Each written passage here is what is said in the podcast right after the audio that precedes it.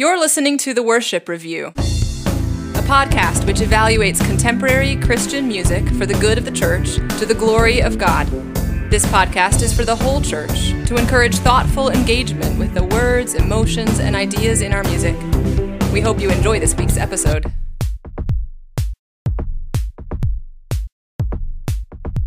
Hello and welcome back to the Worship Review, your favorite Christian podcast. My name is Tyler. I am a linguist, a former leader of music in churches, and I'm joined by my co host, Colin. Hello, I'm Colin. I get paid money to read old things and then write new things about the old things.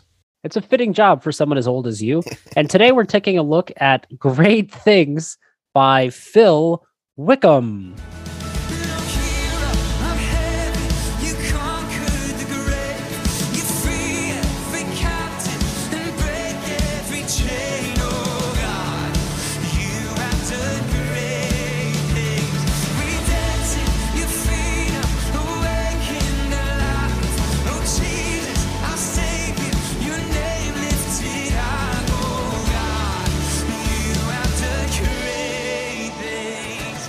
Phil Wickham has been examined. His music has been examined on this podcast before. He, Colin, do you remember which songs of his we've done? I remember more about his clothing than I do about the songs that we looked at because he had this white T-shirt, you know, this over this too simple outfit, and we commented on it.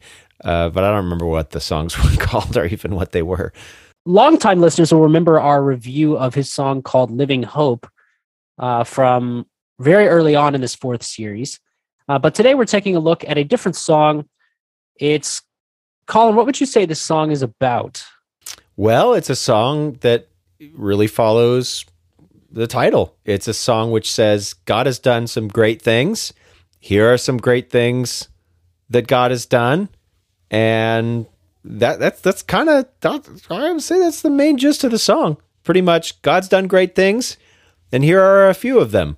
Well, Colin, I have to say that already sounds better to me than a song that says God has done great things and just leaves it at that because we've seen some of those. Yeah, that does happen from time to time. Uh, yeah, obviously we go back often to ten thousand reasons, which is like six reasons, which is you know still pretty good. But you know, talk about over promising. You know, got to set set expectations a bit better than that. That's true. Let's take a look at some of these lyrics.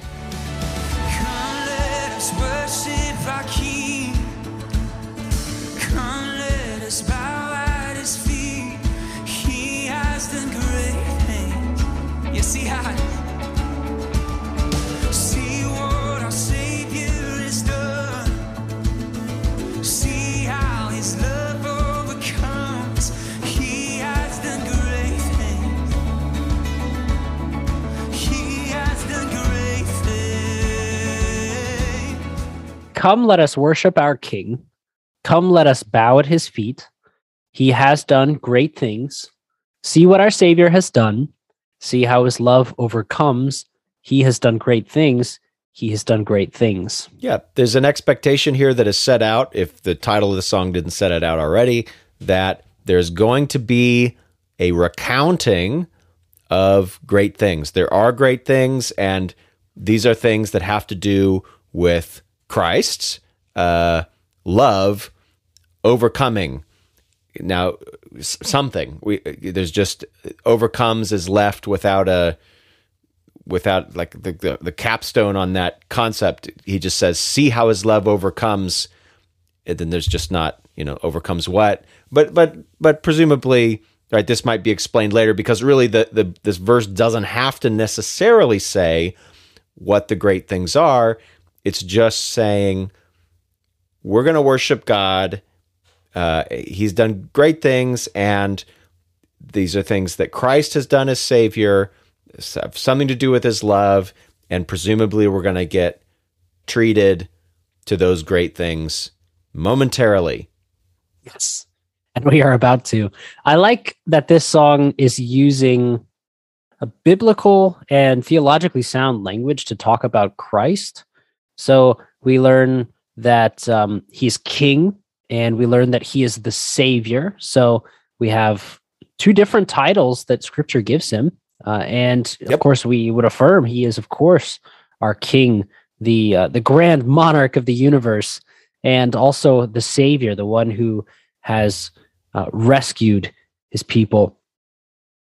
And yeah, his love overcomes. I agree with you. That line is a little bit vague, I guess. Um, we we might ask what exactly is overcome, but uh, if if we were to just say, see how his love conquers, or see how his love succeeds, I, I think we could say we're identifying that his love is a a victor of sorts, a winner of sorts, and so hopefully through the mm-hmm. rest of the song, we'll we'll get some clarification of what the love is overcoming. I would imagine if we can supply here, uh, theoretically, that it overcomes our sin or our uh, human frailty or our wickedness to draw us to Him. What would you think about that, Colin?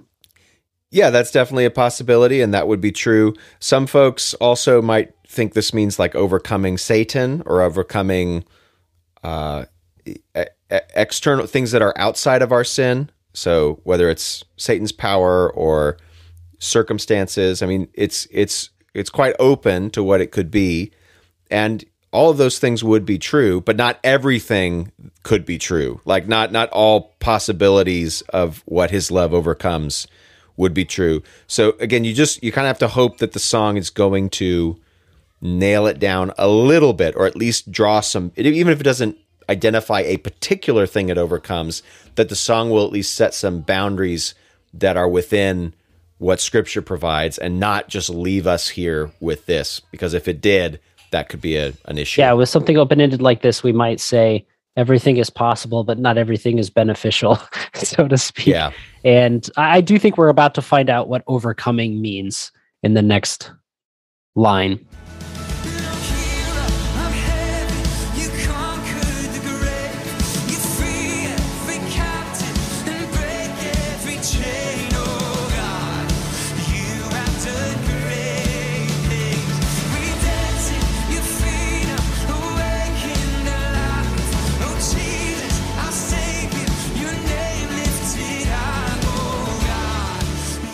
O hero of heaven, you conquered the grave, you free every captive and break every chain. O God, you have done great things. We dance in your freedom, awake and alive. O Jesus, our Savior, your name lifted high. O God, you have done great things. So it's interesting that you pointed out in the verse that we have two biblical titles for Jesus, King and Savior. And this chorus begins with what we might call an extra biblical title, Hero of Heaven. But it's not necessarily it's extra biblical, but I don't know if we could say that it's unbiblical if we think of biblical as kind of the spirit and intent of scripture because Jesus is a heroic figure. He is of heaven or from heaven, we might say. Uh, the, the uh, heaven, you know, another a Christmas song does this. Hail the heaven-born Prince of Peace. So, uh, uh, this is not a crazy title. I'm just saying it's, you know, it's, it, it does break with the previous two titles, but it, it's it's a reasonable one. Jesus is a hero, and then yeah, we get some, as you alluded to earlier, we get some definition as to what Christ's love overcomes or conquers. I like that you used the word conquer. He conquers the grave. Uh, so, and in doing that, he does some other things too. So, so Christ is raised from the dead, and he uh, frees every captive and breaks every chain. Now, actually, maybe should stop there, and we we might talk about that line because I don't have a problem with the first line. This line so we we have to go with what's here and it's every captive and every chain. Now if this is talking about every captive that Jesus saves then that is true or every chain that was upon those who Jesus saves that is true. But obviously it well not obviously it seems to me that a person could also interpret this as just every as everybody well, well, if that's the case, This, I think, is a problem. Do you think so, Tyler? Yeah, and I, I was thinking this was indicating or reminding one of Acts chapter 12, where Peter is captive and in chains, uh, and through a miraculous act of God, he is saved. Uh, and Mm-hmm. it would, you know, I think for, if if we were uh, limiting the scope of this um, liberation, we would say for the individual, every chain was broken. Any any hindrance was um, torn Yeah. away, uh, so that this person could be reconciled to God. Um, when we talk about every captive, I think we we do stray into an area that uh, is open to a universal kind of salvation, which I don't think uh, Scripture uh, warrants quite clearly. hmm Yeah, and there, Scripture's pretty good at dealing with terms like all and every. So, like, take something like Psalm one twenty eight, verse one, which says, "Blessed is everyone." Oh no! Oh, there's a little bit more. Blessed is everyone who fears the Lord, who walks in His ways. So, um, God's liberation, to use the word you used, or, or the freedom that God gives, is particular. It is uh, aimed at particular people, and it does not include everybody. We see that throughout Scripture. We see it in the words of Christ. We see it in Paul's epistles. We see it in the Psalms. We see it in uh, the history of Israel. So God saves some, and He does not save others. And all worship music that worships God in a way that's consistent with Scripture will recognize this in some way and will will try to avoid any language that suggests otherwise. And you could do this pretty quickly by saying the scriptures talk about some that will not be saved, some that will that that are wicked, that go down to Sheol, that go down to the grave, that um, suffer the Gehenna of fire. And I think if you accept that, which I, I don't know why we would not accept that, if if if uh, Scripture teaches it, If you don't accept that, you don't accept Scripture. Exactly. So if you can accept that, then th- therefore it follows logically that not all will be saved. So yeah, uh, I think that it leaves the door open to that. Um, I would say, what did you think about this? Your name lifted high. Uh, I I thought there might be a a kind of double entendre going here, where or maybe a triple. I mean, you know how Scripture works. Sometimes things from very Old Testament will echo several times throughout scripture, but your name lifted high, this in the most literal sense would mean your name elevated or glorified or magnified. Um, but also, when Christ was crucified, uh, above him was written a title, a kind of a name of him, the King of the Jews. And furthermore, um, even as early as Numbers, in chapter 21, I'm sure people have heard this uh, before. Um, the Israelites were being impatient and grumpy, and they spoke against God and against Moses, and they said, Why have you brought us up out of Egypt to die in the wilderness? There's no bread, there's no water, and we detest this miserable food, referring to the manna from heaven. Then God sent venomous snakes among them. They bit the people, and many Israelites died. Uh, and then they repent. And then the Lord's solution is to tell Moses, make a snake and put it up on a pole. Anyone who is bitten can look at it and live. So Moses made a bronze snake and put it up on a pole. Then, when anyone was bitten by a snake and looked at the bronze snake, they lived. Many see this as a kind of precursor or an image of what Christ will be to his people uh, centuries before he comes. And when I think of Christ's name lifted high, I I see, I guess, two different things at the same time. Yes, the kind of elevation of his name through praise, but also the very literal, very physical, um, historical lifting high of Christ on the cross that was spoken about before his birth and afterward. Do you think that's reasonable, Colin, or do you think I'm making too much of a few words? Um, no, I think that I think that's I don't think that's unreasonable. I don't know whether that's what's intended, but I don't think what you've said is unreasonable. Hmm. I mean, there is the the more simple meaning of elevated or lifted, as in the sense of uh, may your name be given a high position, like may your name be held in esteem. Well, I, I mean, there's also prophecy like Isaiah 52, right?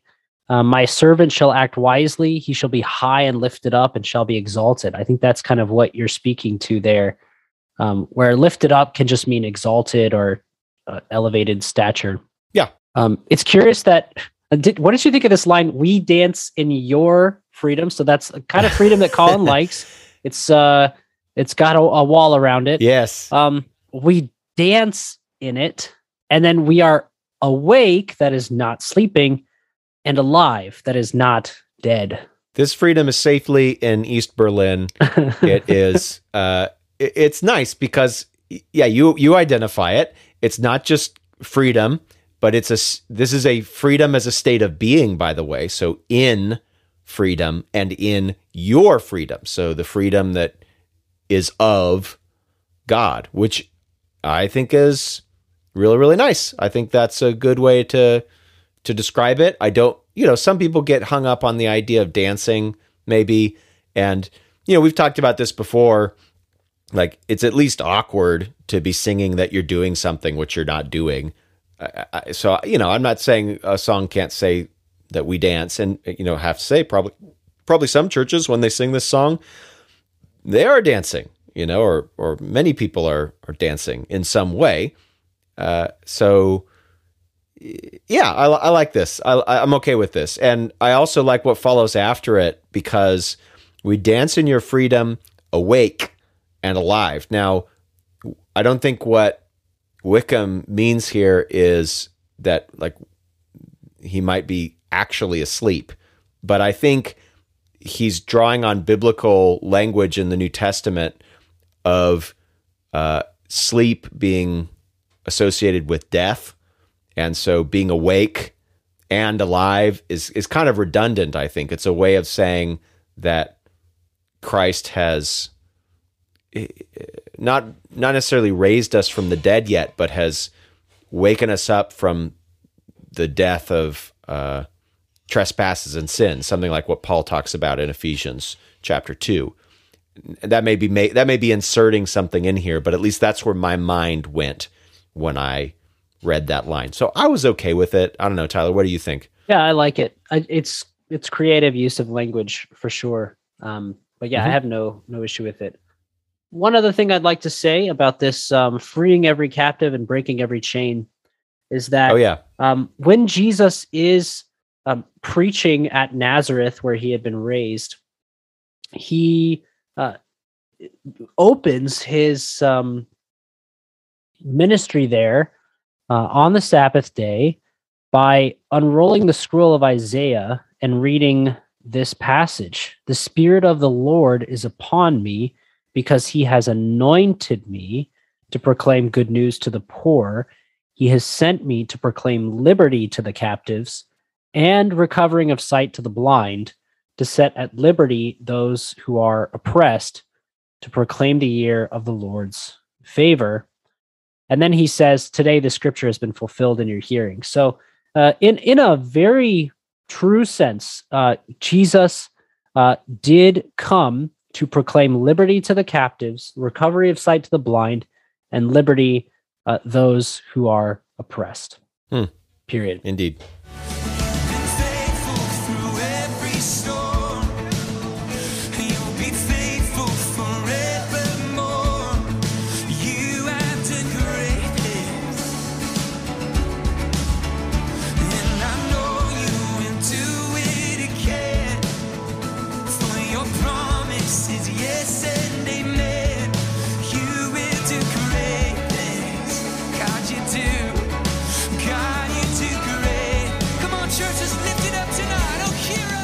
Okay. Um, you've been faithful through every storm. You'll be faithful forevermore.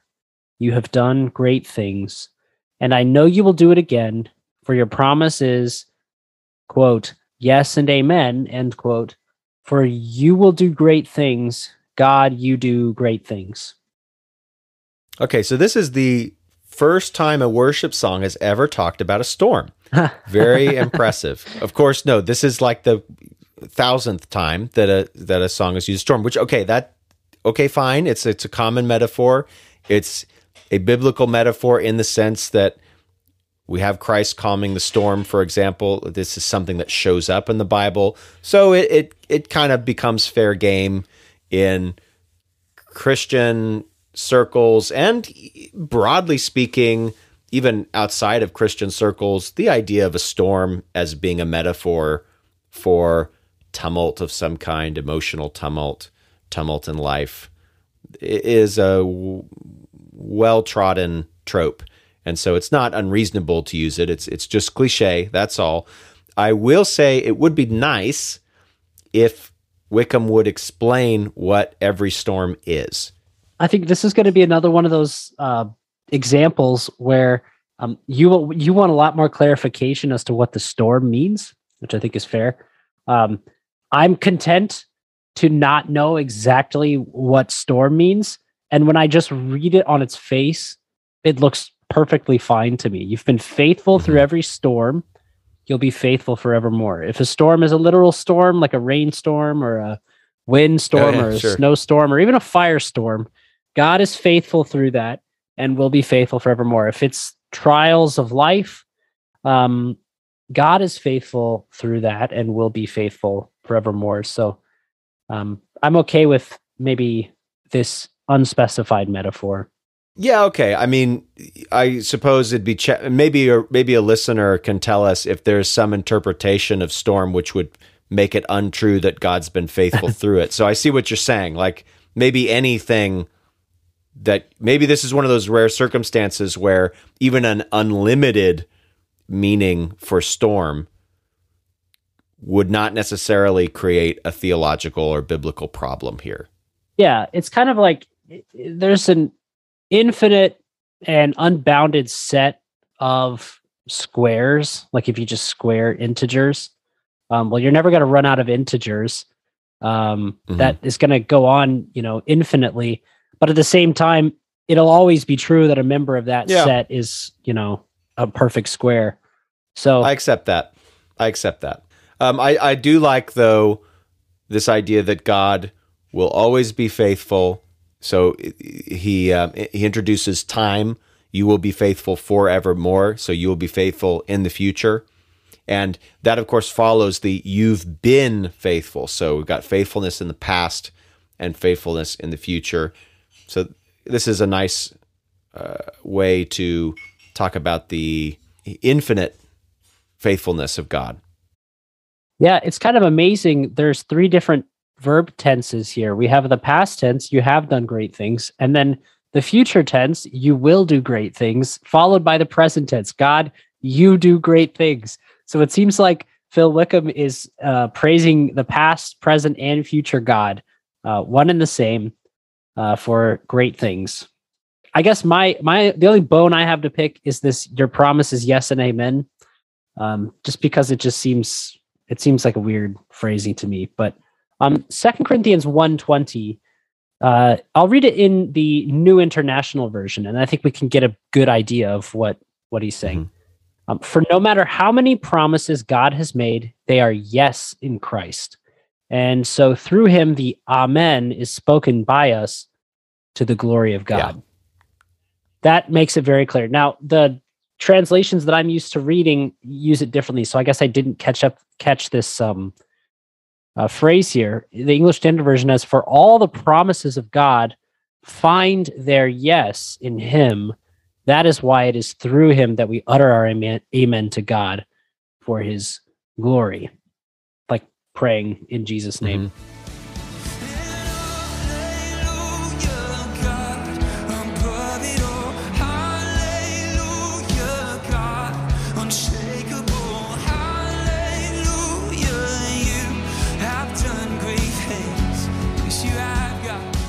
Okay, hallelujah, God, above it all. Hallelujah, God, unshakable. Hallelujah, you have done great things. Yep, all these things are true. And we've talked before about the meaning of hallelujah, although I guess it was a long time ago. It was way back in the first series when we talked about Bethel's song Raise a Hallelujah. And we I think in that podcast you talked about the meaning of hallelujah. So I mean, I don't know if anyone wants a refresher or not. Short and the sweet is it means, hey, you guys, praise God. right. which we found funny at the time because raise a hallelujah is was almost like redundant because it's like let's let's let's praise God or something. It was kind of a funny way to think about it.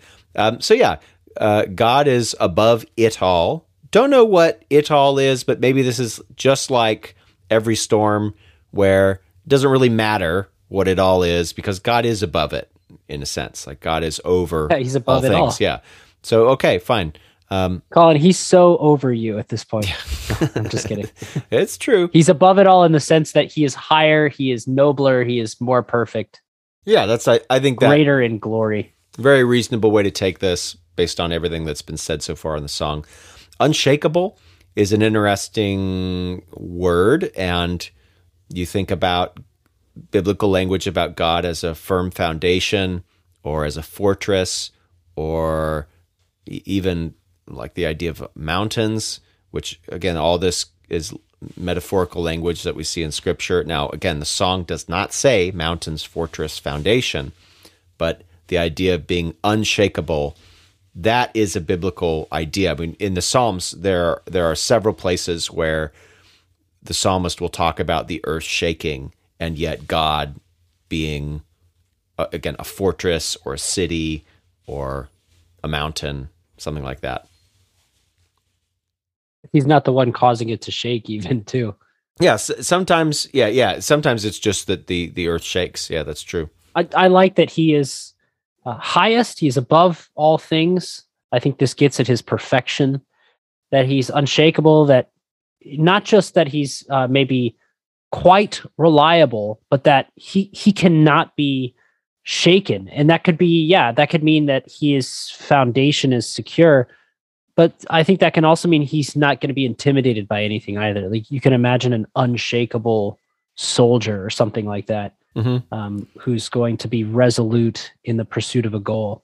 Yeah. And then once again, this is all undergirded by the assertion, uh, true assertion that he has done great things. Yeah, this is uh, a. Uh, it's clear that the song.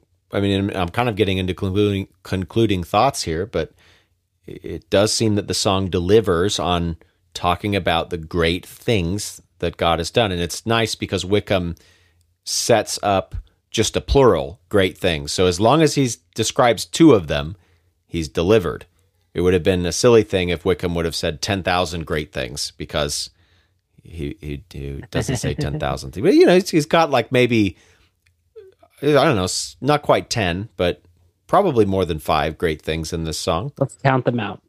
Uh, conquered the grave, free every captive, break every chain. Yeah, his love has overcome something. His love has overcome. So that's four so far.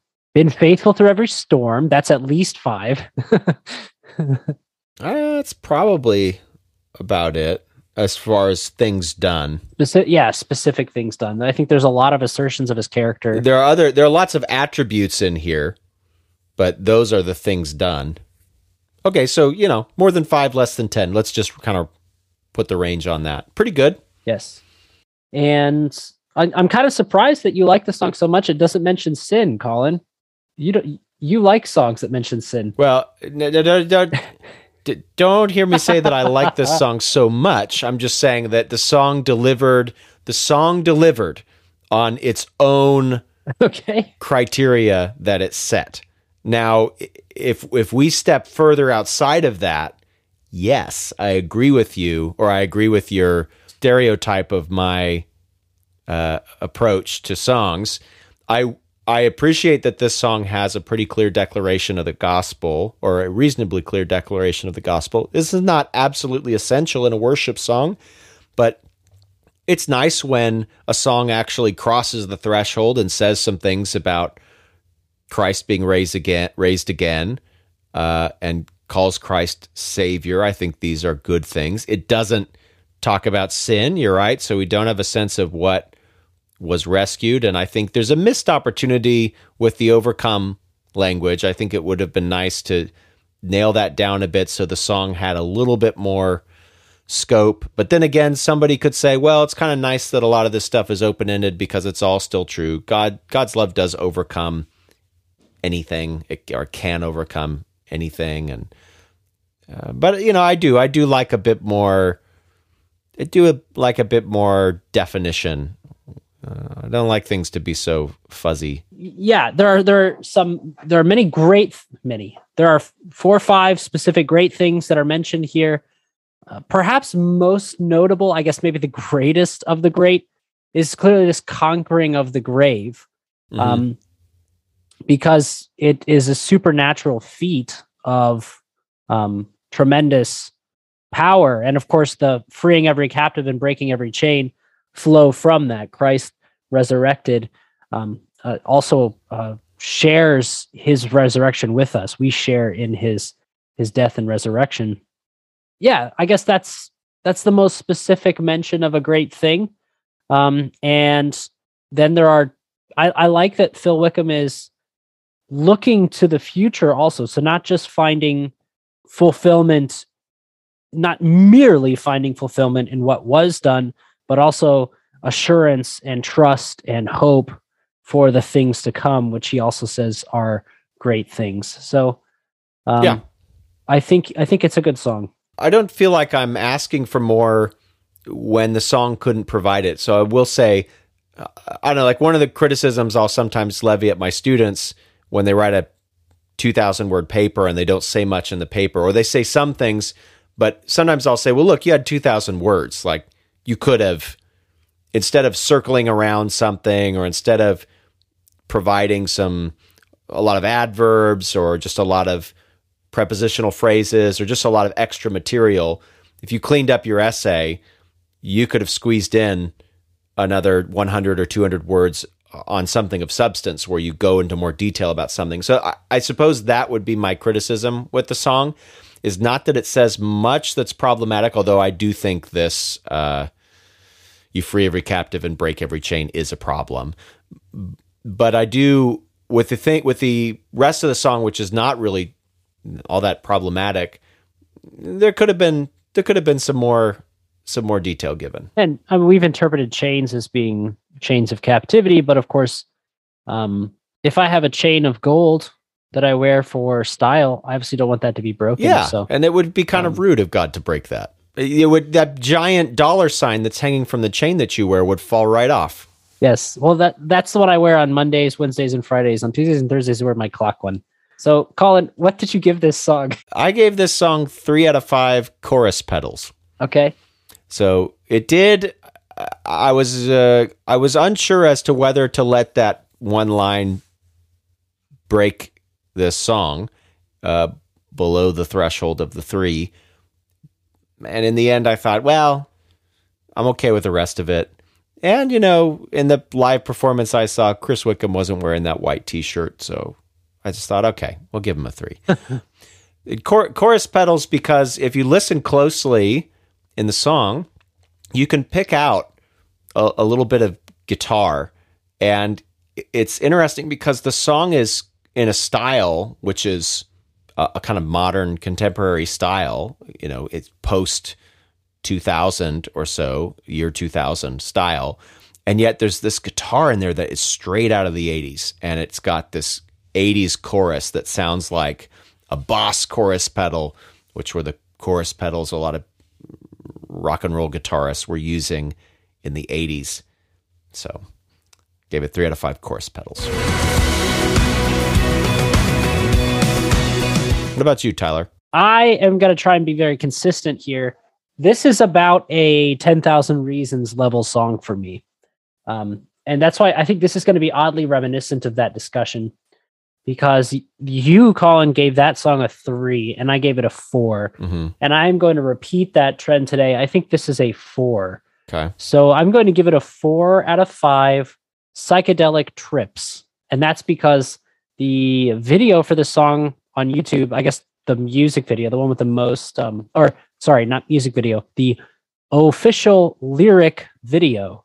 Uh, looks like either you are kind of on some kind of psychedelic trip through the universe or looking through a kaleidoscope or both. Well, you you assume a psychedelic trip, right, Tyler? Unless you need to share with me some information. People use this word all the time. Um, and people use the phrase that was a trip um, all the time. It's funny, Christians don't care as much about those words as much as some of them do if you say that you were lucky or fortunate. They're like, oh my goodness, you should not say that. In fact, even oh my goodness, some Christians don't like that one, or gosh.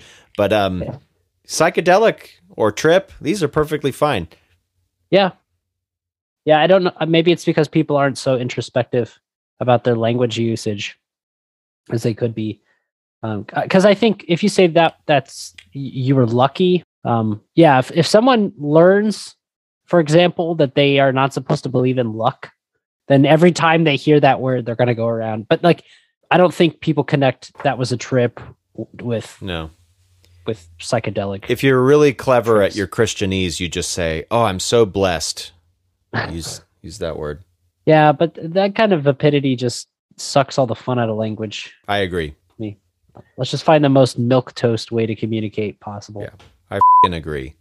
Thank you, listeners, for tuning into this episode of the Worship Review, and we look forward to joining you again next week. Take care. Bye. You've been listening to the Worship Review. Please subscribe to the podcast, leave a comment, or email us at feedback at theworshipreview.com. We accept donations at Anchor FM slash The Worship Review and Patreon.com slash The Worship Review. Thanks for listening, and we'll see you next week.